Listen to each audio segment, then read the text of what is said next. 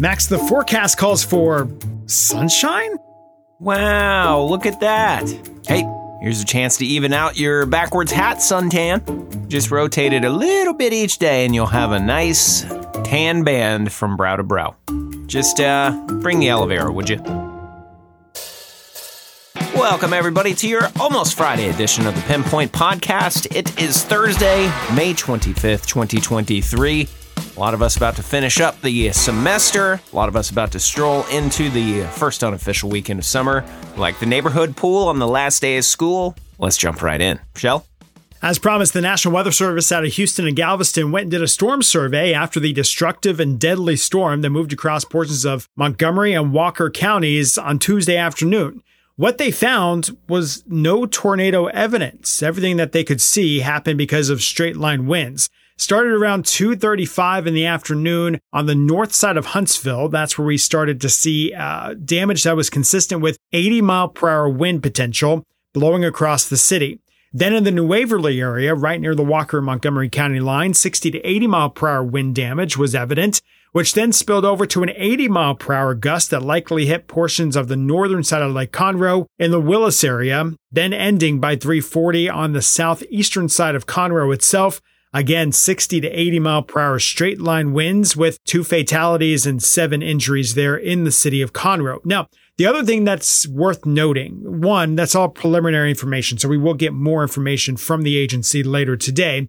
But two, a lot of the tree damage that we saw, yes, 80 mile per hour winds are going to take those down. It's going to snap the power lines like we saw.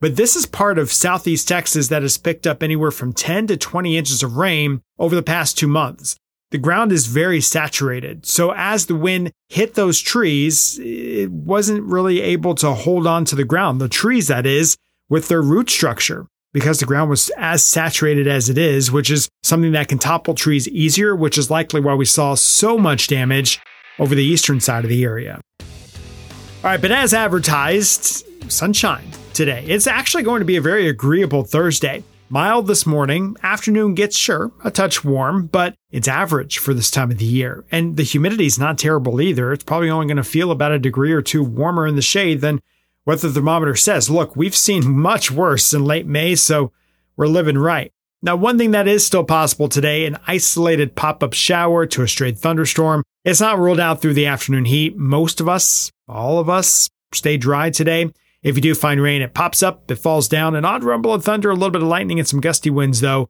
Not completely rolled out if it really can to get up and going.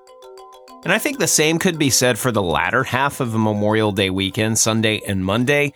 But it looks like Friday and Saturday are going to be dry enough. If you have travel plans across the state of Texas, maybe starting today, perhaps starting tomorrow, really the biggest concern for thunderstorms is still going to be in the area that has seen a lot of rain this week across portions of western Texas and up through the panhandle. That still needed rain falling, but might not be the easiest for travel. Maybe people trying to get to Palo Duro all the way back down to Big Bend.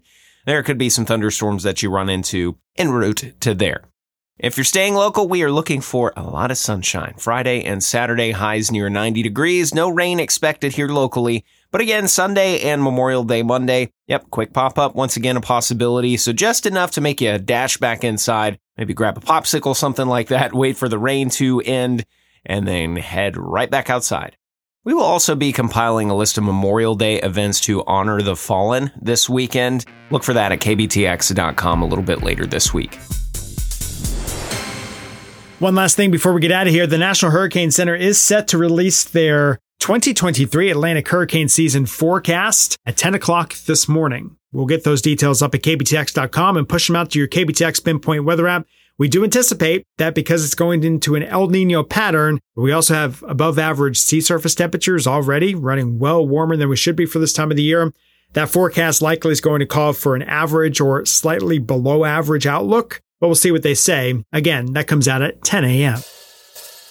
All right, friends, that'll do it here for this Thursday edition of your Pinpoint Podcast. We're back tomorrow morning to dissect that hurricane outlook and get you all things uh, updated for your Memorial Day long weekend. Until then, make it a great one. For Max Crawford, I'm Shel Winkley. We'll catch you back here on the next one.